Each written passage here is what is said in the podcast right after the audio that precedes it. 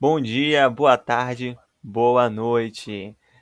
Está começando mais um episódio do Joga Joga Podcast, o seu podcast preferido sobre esportes, sobre futebol. E hoje estamos juntos mais uma vez aqui para falar sobre ela, a Copa Libertadores da América, que neste meio de semana definiu três dos quatro semifinalistas para a edição de 2020-2021. Comigo tenho hoje, mais uma vez, como sempre, meu grande amigo Maurício Mota. Olá, Mal, tudo bem?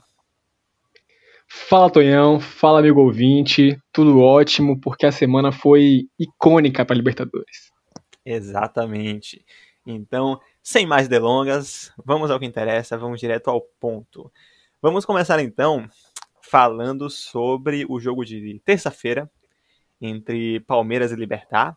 O Palmeiras fez 3 a 0 no time paraguaio e aí entra novamente aquela discussão que sempre, sempre, sempre existe no futebol, né? Se 3 a 0 é goleado ou não é. Para mim é, e não respeito quem pensa diferente, mas vida que segue. O Palmeiras deu 3 a 0 no Libertar, 4 a 1 no total, no, no placar agregado, e carimbou com até certa tranquilidade a sua classificação para a semifinal, diferente do que foi o primeiro jogo, que foi um jogo um pouco mais, mais complicado, né, mais duro, como discutimos aqui no, nos, nos episódios anteriores. Desta vez o Palmeiras conseguiu fazer o seu melhor futebol, conseguiu é, ter mais tranquilidade, é, se inclusive aproveitou né, de, de, uma expulsão do atleta Ivan Pires do Libertar, mas o jogo também já estava 1 a 0 quando isso aconteceu e o Palmeiras não vinha mostrando dificuldades maiores para conseguir passar pelo Libertar. É, o Palmeiras né, mostrou nesse jogo uma das suas melhores exibições desde que Abel Ferreira chegou. É, fez gol de tudo quanto é jeito, né? Fez gol de contra-ataque, fez gol, aquele gol, por exemplo, do, do próprio Rony, que foi uma jogada construída desde né, do campo de defesa, o Gabriel Menino conduzindo a bola muito bem, fingindo que ia chutar e deixando o Marcos Rocha livre para fazer o cruzamento para o Rony, enfim, vem mostrando o Palmeiras cada vez mais repertório, versatilidade, o Abel está conseguindo, né, finalmente emplacar um, um bom, não apenas um bom futebol no Palmeiras, que nos últimos anos tem sofrido em relação ao desempenho, mas acima de tudo um futebol que combine desempenho com resultado. Ele tem conseguido fazer isso muito bem e a cada jogo que passa isso fica ainda mais evidente, né? Maurício, o que você viu sobre esse jogo? O que eu vi sobre esse jogo foi um Libertar, pelo menos no início da partida, corajoso, que estava realmente buscando a oportunidade, buscando o resultado, porque o 0 a 0 era do Palmeiras, que tinha a oportunidade de sentar no, no, resultado, mas não foi o que aconteceu, né? Então, assim como foi no primeiro jogo, é, eles estavam conseguindo ter a sua oportunidade de gol, conseguiram avançar em algumas bolas, alguns lances perigosos, mas aí o Gustavo Scarpa meteu aquele gol, um baita de um gol, de passagem, um gol que tem a marca Gustavo Scarpa de, de batida na bola, e depois o Palmeiras conseguiu aproveitar alguma fragilidade emocional do Libertar e depois da expulsão, então, do Pires, ficou só uma mata, né? Pouco, pouquíssimo tempo depois da expulsão, o Rony já marcou o gol dele, que foi dar a lógica, né? Um gol do Rony com a vitória do Palmeiras é dar a lógica. A gente já viu isso acontecer bastante na, na Libertadores. E era o que esperava, né? O Palmeiras conseguir vencer dentro de casa, né? Não fez um, o jogo esperado na ida. Muitas queixas do, do, de questões físicas, a gente podia perceber que o time não estava jogando tudo que, tudo que poderia. Mas aí no, no, final de semana jogaram muito bem também, e aí passaram um trato por cima, né? Abel Esbraga mostrando aí toda a sua, sua versatilidade com seus comandados. E agora é só esperar essa semifinal maravilhosa aí do Verdão, porque a campanha é estupenda. E anima bastante o torcedor, Maurício. É, sobre o Libertar, é, foi um dos piores times que conseguiram classificação para as oitavas de final, mas houve uma técnica, uma, uma troca de técnico, né? No, no Libertar em setembro. Né? E isso mudou bastante o Libertar, tal, tal, assim como mudou bastante o Palmeiras, mudou bastante também o Libertar, que neste mata-mata realmente foi uma equipe muito superior àquela que foi na fase de grupos. Né? É, então o Palmeiras era mais time que o Libertar, provou isso em campo, né? é, em nenhum momento deixou de estar né, com, com a mão na, na, na, vaga, né? Afinal, mesmo no primeiro jogo que foi 1 a 1 o Palmeiras começou fazendo gol né, e terminou 1 a 1 ou seja, terminou com a vantagem. E no Allianz Parque em nenhum momento sofreu gol, em nenhum momento tirou a mão dessa vantagem, né? O Palmeiras passou muito bem, com bastante confiança, vai terminar o ano aí ainda com boas chances de ir para a final da Copa do Brasil. Ainda está na luta pelo título do Campeonato Brasileiro, apesar da distância para o São Paulo não ser pequena, mas ainda assim pode, pode se matematicamente está, então a chance ela sempre existe. É, então o Palmeiras vai aí aquele, aquele que parecia para o torcedor palmeirense no começo do ano que era ganhar o Paulista e, e, e, e saber que aquele seria o único título da temporada. Né? Acabou que tudo mudou e tá aí, né? Podendo ter, quem sabe, até uma tríplice coroa né? algo que seria um feito inédito, né? desde que temos Copa do Brasil, Libertadores e Campeonato Brasileiro, né? os três juntos, seria um feito inédito no futebol brasileiro, conquistar uma tríplice coroa. Quem dirá uma quádrupla coroa, né? se você for contar o campeonato estadual. Mas, como diria o grande Paulo Nobre, calma, calma, tranquilidade. Seguimos. E seguimos também com as pautas do Joga e Joga, que aí. Eu só queria ah, diga assim, fazer mais um comentário sobre esse jogo aí. No caso, é mais um comentário sobre o Palmeiras, né? Sim. Porque como você falou que o Libertar foi o time talvez menos expressivo nessa fase da competição, e eu já mencionei em outros episódios do Joga e Joga sobre a sequência do Palmeiras de Abel ex-Braga, que não tem pego adversários tão tão importantes assim, tão fortes para realmente sim, para realmente testar o time. Pegou o Santos, como você bem falou, naquele 2 a 2 mas o principal é, além de, por exemplo, você se aproveitar de conseguir algum resultado positivo com a vitória com adversários menos expressivos, o Palmeiras tem conseguido fazer bons resultados, como você falou, juntar a boa exibição com o resultado. Então, não adiantaria de nada ter essa sequência aí e não conseguir aproveitar as oportunidades. Quando a gente fala, por exemplo, do Flamengo, que caiu nas oitavas de final para aquele Racing, bom, ninguém vai dizer que o Racing é a equipe que está realmente favorita ao título, né? Então o Flamengo era de se esperar que aproveitasse a oportunidade de passar de fase, assim como o Palmeiras aproveitou a oportunidade de pegar adversários menos, menos cascudos, se é que a gente pode dizer dessa forma, e tá avançando, né? Na próxima fase aí não vai pegar um time fraco, vai pegar um, um, o River Plate que tá na sua quarta semifinal consecutiva. Então, já passou a, com muitas aspas, mamata, agora vai ser a hora da aprovação, mas não, não pode desmerecer essa, essa sequência menos é, difícil que o Palmeiras passou em todas as competições, né? Porque se, se ele não se aproveitasse disso aí, não, eu não criaria um bom momento para, por exemplo, colocar esses 3 a 0 no Libertar. Um 3 a 0 é uma goleada. Eu, eu também considero uma goleada vencer por três gols de diferença já para mim já é um marco necessário para chamar de goleada.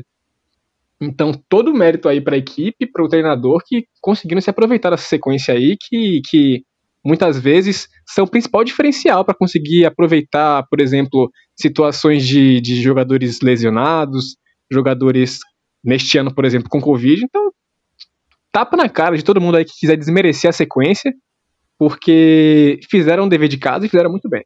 Exatamente. Você tocou num ponto muito importante, especialmente ao falar também sobre essa questão das lesões, que o Palmeiras teve algumas, né? Desde que o Abel chegou, e também a questão da Covid, né? Que marcou muito o Palmeiras por umas duas, três semanas, e ainda assim conseguiu passar por isso com apenas uma derrota no calado do, do, do jogo, né? Em apenas um jogo. E ainda sobre isso de você conseguir aproveitar uma sequência mais favorável, né? Em termos de camisa, é, o próprio Palmeiras do Vanderlei Luxemburgo disputou também jogos contra esses mesmos adversários que o Palmeiras Abel disputou, né? É, Goiás, né? É, Curitiba, enfim, vários, vários times que o Palmeiras de Luxemburgo enfrentou e não conseguiu aplicar nenhum bom desempenho e nem bons resultados. Era um time que empatava bastante, né? Então, é, você tocou no ponto excelente, realmente, Maurício. É, dando continuidade, então, vamos ao jogo do é, adversário do Palmeiras na semifinal, que é o River Plate, né? O River Plate ele aplicou uma goleada estrondosa né, Nacional do Uruguai, 6 a 2 em plena Montevideo, e eu gostaria de saber o que qual é a sua visão sobre esse jogo de oito gols, Maurício? Antes de falar do jogo, eu quero falar do seu do seu repertório aí, o seu vocabulário. Estrondosa realmente foi a palavra. Ah, muito obrigado. Estrondou, realmente. Eu tô estudando estrondou. português. Um abraço aí pro pessoal do Bonde da Estronda que tá ouvindo a gente, né? Ah, com certeza estão nos ouvindo. Diego, muito abraço. Bom, como você falou, um resultado realmente estrondoso, né? O River Plate estrondou em Montevideo, fez o que o, o que o Del Valle não fez, que foi gol, e o Borré, sinceramente, estava encapetado, né? É, bom, claro que existiu também a questão do, de uma expulsão pela, da equipe do Nacional já no início do jogo, existiu. Mas ainda assim, você colocar um placar de 6 a 2 não é tão simples, mesmo tendo um jogador a mais, né? É, como eu falei, é a quarta semi consecutiva do River Plate. É, é, um time que tem o mesmo treinador há bastante tempo. A equipe é bem, mesmo que existam algumas alterações eventualmente, porque naturalmente muitos jogadores que se destacam na América do Sul vão embora, mas é uma equipe muito coesa e que a situação do futebol argentino, particularmente, também chama bastante atenção, porque eles ficaram meses parados e voltaram a jogar justamente na Libertadores. Então, quando a gente, por exemplo, analisou a situação do jogo do River contra o Atlético Paranaense, aquele jogo difícil, né, tão truncado, com resultado apertado, aquilo ali não foi é, algo que compõe a regra. Eu acho que compõe mais a regra do que a gente pode esperar do River Plate. Foi esse confronto aí contra o Nacional, por exemplo. Foram os resultados na fase de grupos, né?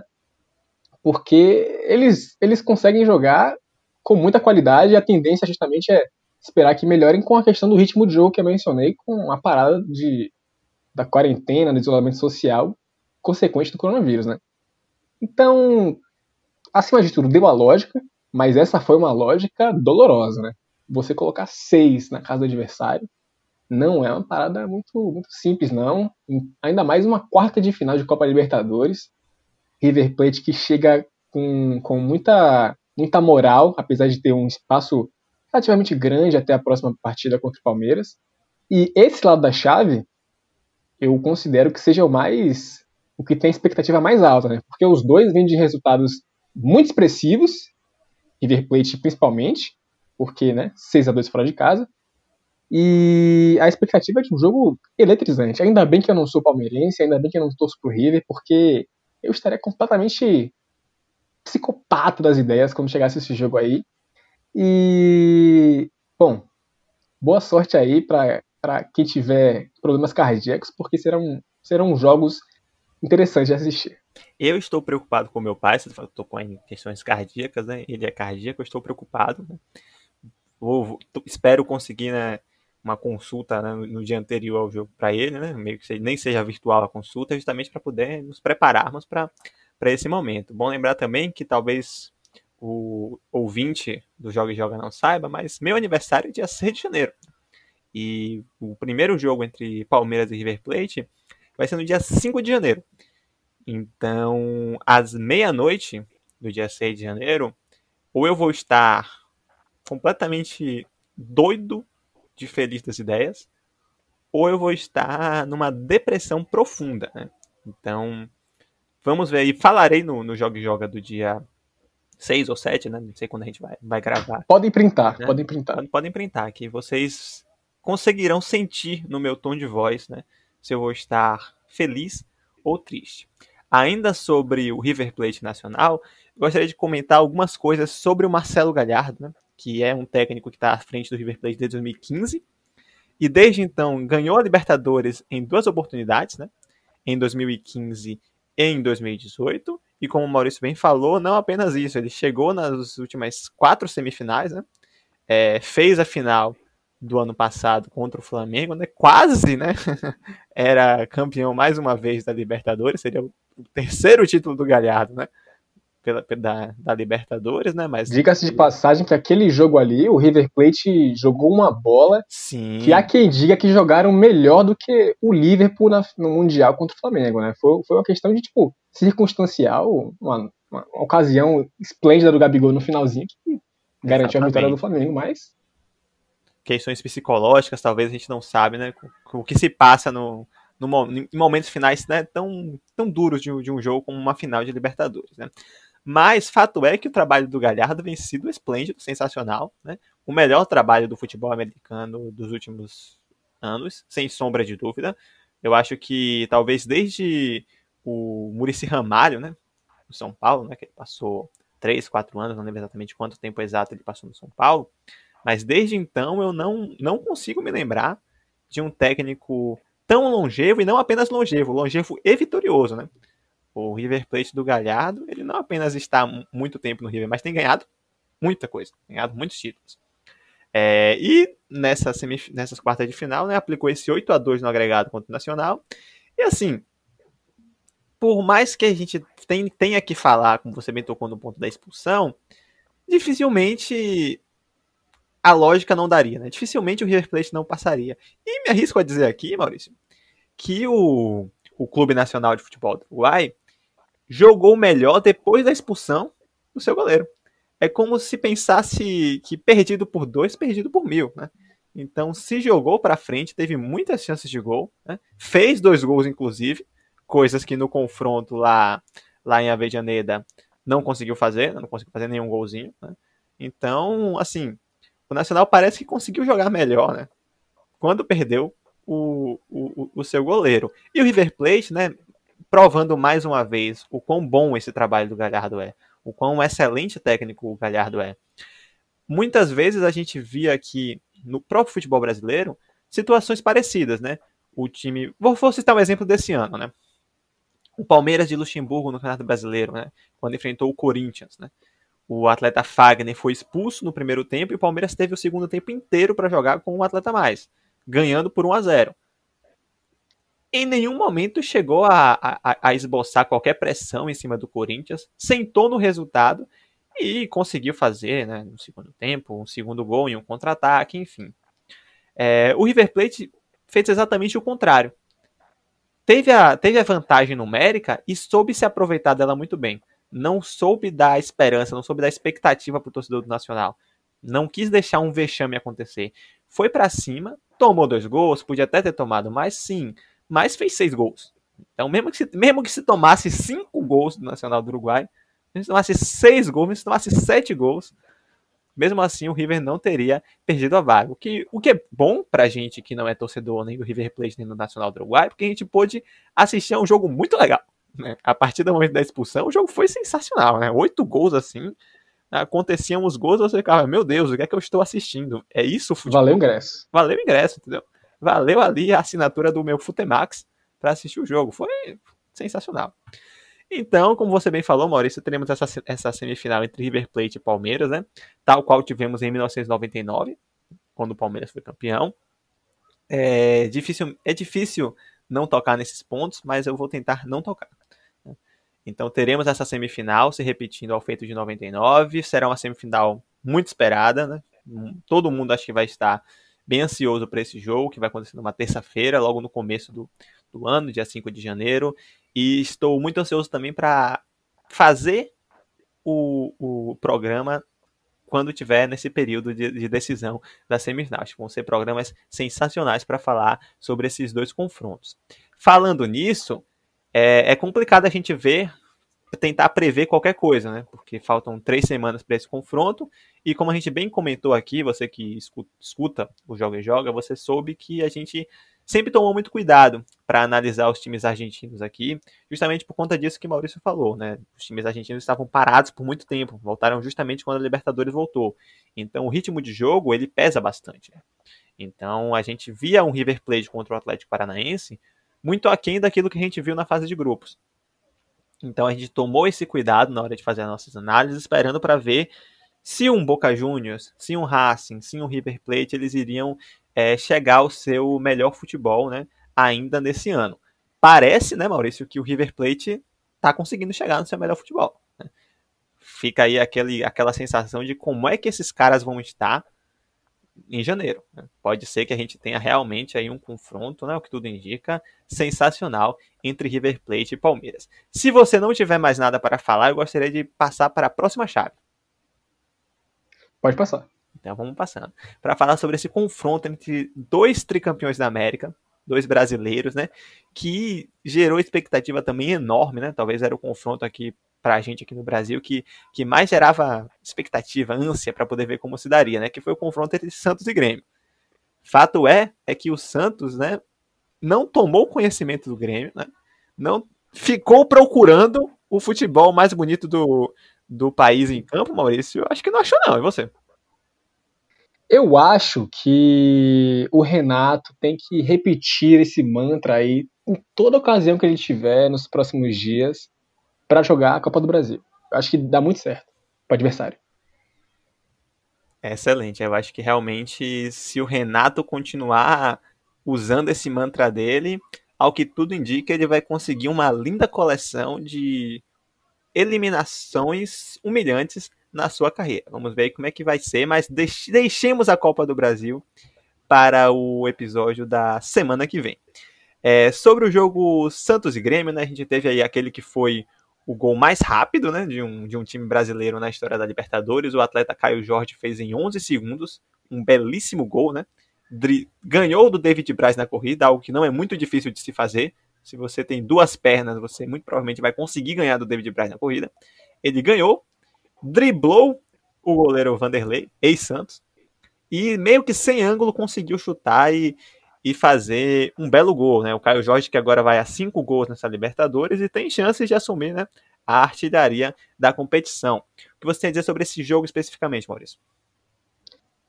Olha, é, assim como eu falei no episódio passado sobre a Libertadores, esperar o avanço do Santos nesse, nesse confronto aí não era dar a lógica, né? Mas pelo desenrolar do primeiro jogo, a gente já sentia que tinha uma coisa diferente. Claro que também teve a mística do, do Renatão falando as palavras proibidas, ajudando o Santos, mas foi um jogo espetacular do Santástico, né? É, diga de passagem que também levar um gol com 11 segundos é um balde de água fria, com certeza deve ter sido para o Grêmio, mas em momento algum eles esboçaram alguma vontade de jogar. Eles não estavam jogando umas quartas de final de Libertadores, eu acho que não. O Santos tá, talvez o Santos estivesse jogando já a final, né? Talvez tenham achado que pela data já era época de final de Libertadores, jogaram muita bola. Fantástico que neste ano passou por várias turbulências e em campo isso não transparece. Um time muito mesclado e muito, muito eficiente. Eu me arrisco a dizer que cabia mais para ficar mais humilhante ainda para o Grêmio, que não jogou bola. Eu acho que o Grêmio estava imaginando que estava jogando o, o estadual, né? Talvez um confronto contra o Juventude, alguma coisa nesse sentido e realmente não conseguia aparecer aquele Grêmio que tanto eu mesmo babei um pouquinho o ovo desse Grêmio, que estava 17 jogos sem perder em todas as competições, que jogava um futebol lindo não sei o que, mas é, na hora da verdade não conseguiram competir. Não houve uma competição nesse jogo. O Santos tomou conta das ações, eles, eles ainda entregaram a bola para o Grêmio e se aproveitaram de contra-ataques incríveis. O gol do Marinho, particularmente, foi uma maravilha, né? Eu acho que pode ser tombado como patrimônio imaterial do futebol. E o Fantástico chega com tudo nessa semifinal aí, que, que por outro lado, seu futuro adversário, independente de ser Boca ou, ou Racing, não imaginam tendo a mesma força que o Fantástico chega para esse confronto. É, eu imagino, né, que pro Marinho esse confronto teve um gostinho muito especial, né? Ele que foi trocado, né, pelo, pelo Grêmio, né? Foi para o Sim. Santos em troca do David Braz, né? Então ele fez questão, fez questão de, de mostrar o, como essa troca foi horrível para o Grêmio. É, ainda sobre este jogo entre Santos e Grêmio, a gente falava, inclusive, em alguns momentos aqui do, do podcast, sobre como faltava para o Grêmio enfrentar um adversário que incomodasse, né? O Grêmio enfrentava muitos, muitos times, como o Goiás, né, por exemplo, que acaba, o próprio Guarani do Paraguai, né, que ficavam muito atrás, né? Deixava o Grêmio tocar a bola confortavelmente, né? Não, não, não, não marcavam com uma certa agressão. O Santos, né, o Cuca ouviu, né?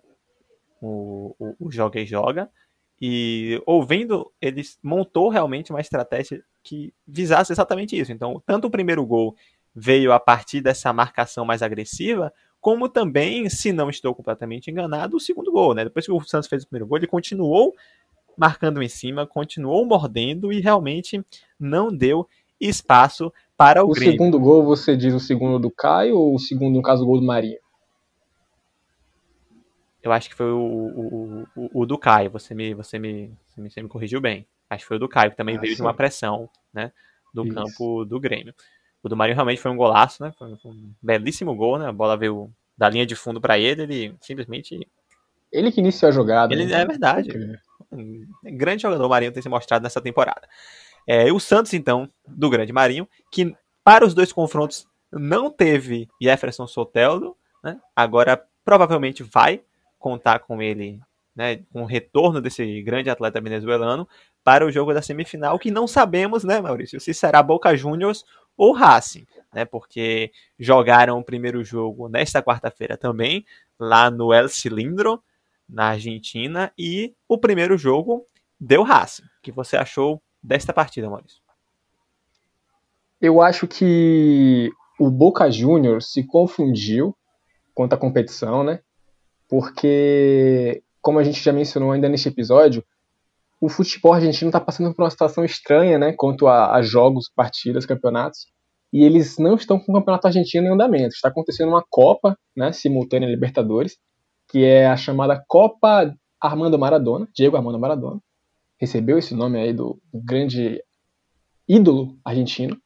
E nessa Copa aí, muitos resultados são estranhos. Particularmente também uma vitória do Racing contra o Boca Juniors já aconteceu na competição. Talvez o Boca Juniors tenha, tenha imaginado que era mais uma, mais uma partida, exibição aí é, dessa Copa que não vale muita coisa. E não entraram para jogo, não. Eu particularmente não acho que esse 1 a 0 aí era, era dar a lógica para a partida.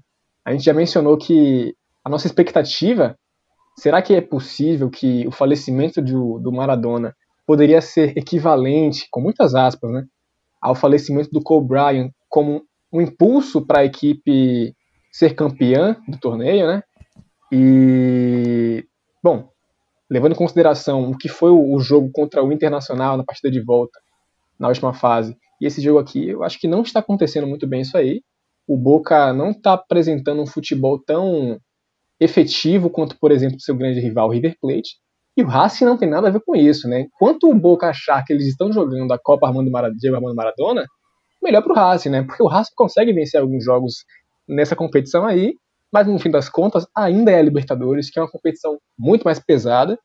E será que a gente pode imaginar o Racing chegando até a final? Não sei. Mas o Boca tá devendo. O Boca está devendo, devendo bastante, bem, bem, bem pontuado. E é curioso, né? Porque a gente volta àquela questão. O Boca Juniors, ele na, na fase de grupos, ele fez um excelente saldo. Né?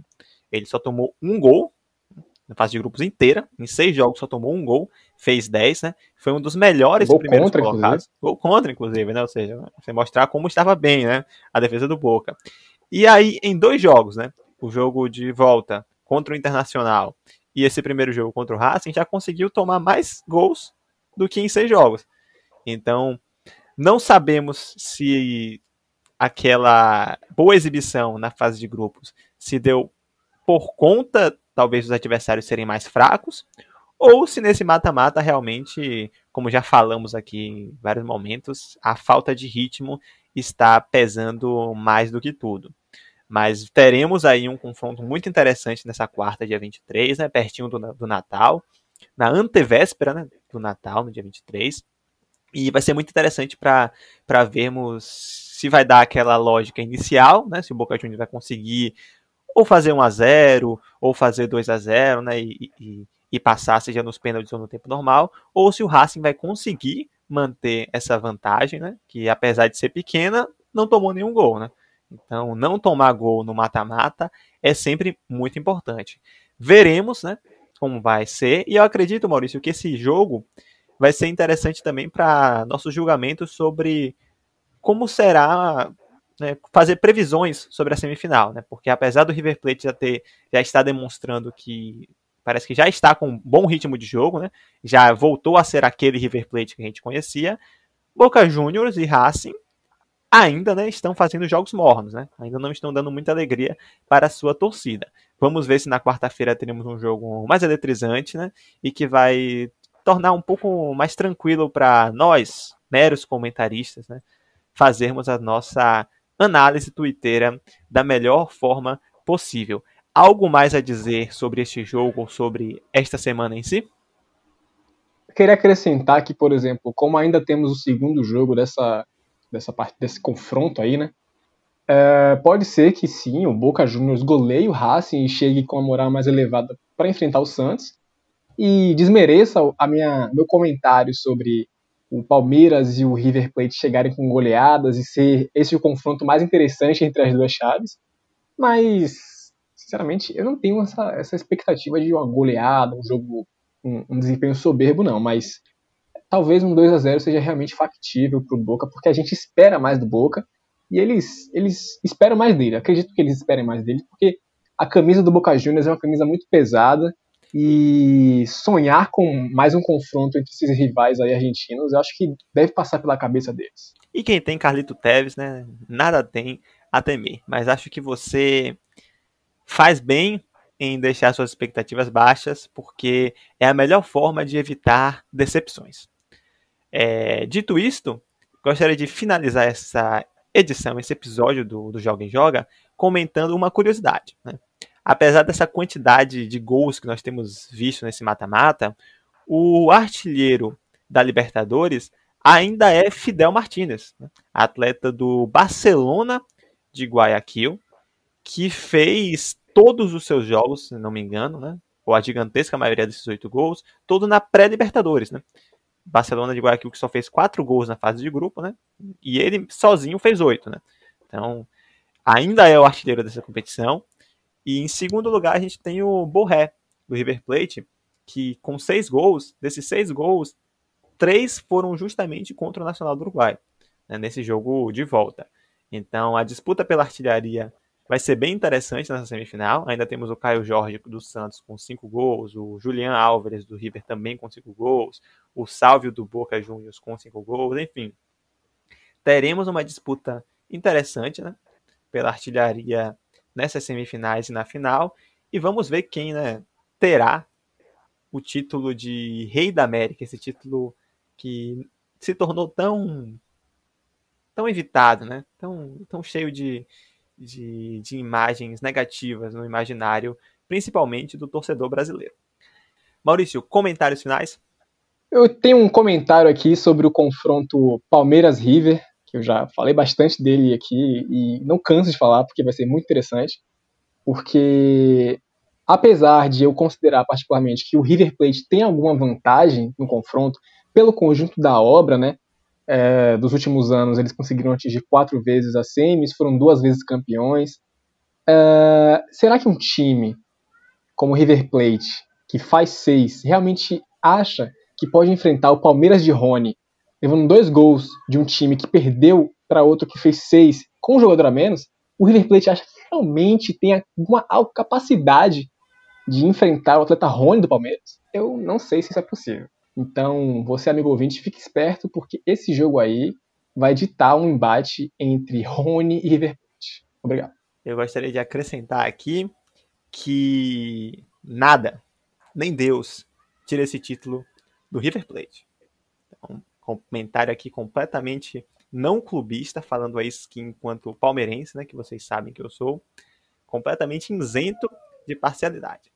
Abraços e até a próxima.